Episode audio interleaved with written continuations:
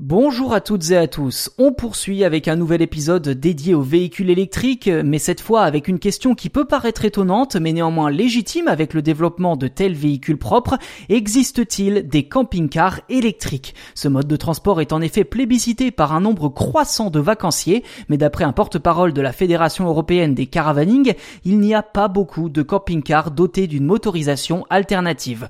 Heureusement, comme à chaque fois où le grand public est en demande, eh bien les constructeurs se penche très sérieusement sur la question.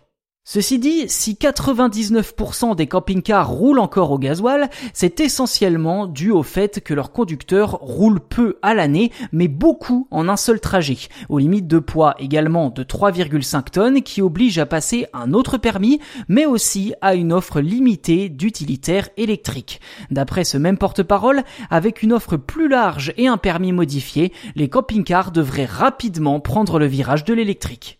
D'ailleurs, l'un des tout premiers prototypes de camping-car électrique a été présenté par le constructeur allemand Iridium avec des caractéristiques somme toute un peu décevantes, 400 km d'autonomie seulement pour près de 200 000 euros sur l'étiquette. Si les camping-cars électriques ne sont pas encore au point, les marques ont déjà trouvé des alternatives comme le fabricant allemand Deflef et son fourgon aménagé hybride à 75 000 euros ou encore l'anglais eDub qui s'est lancé dans la conversion électrique de l'iconique combi Volkswagen. La marque allemande Volkswagen, a d'ailleurs décidé de frapper un grand coup en officialisant en 2022 l'arrivée d'un tout nouveau combi électrique nommé ID Buzz, une version ultra moderne avec une autonomie de 600 km et un système de conduite autonome. Un véhicule avec les technologies d'aujourd'hui, mais sans le charme de l'ancien malheureusement. Chez la concurrence, à défaut de camping-car, on trouve aussi d'autres fourgons électriques pouvant être aménagés. Mercedes a lancé son fourgon électrique EQV il y a peu. Fiat doit livrer de son côté fin 2021 les premières versions électriques de son gros fourgon Ducato.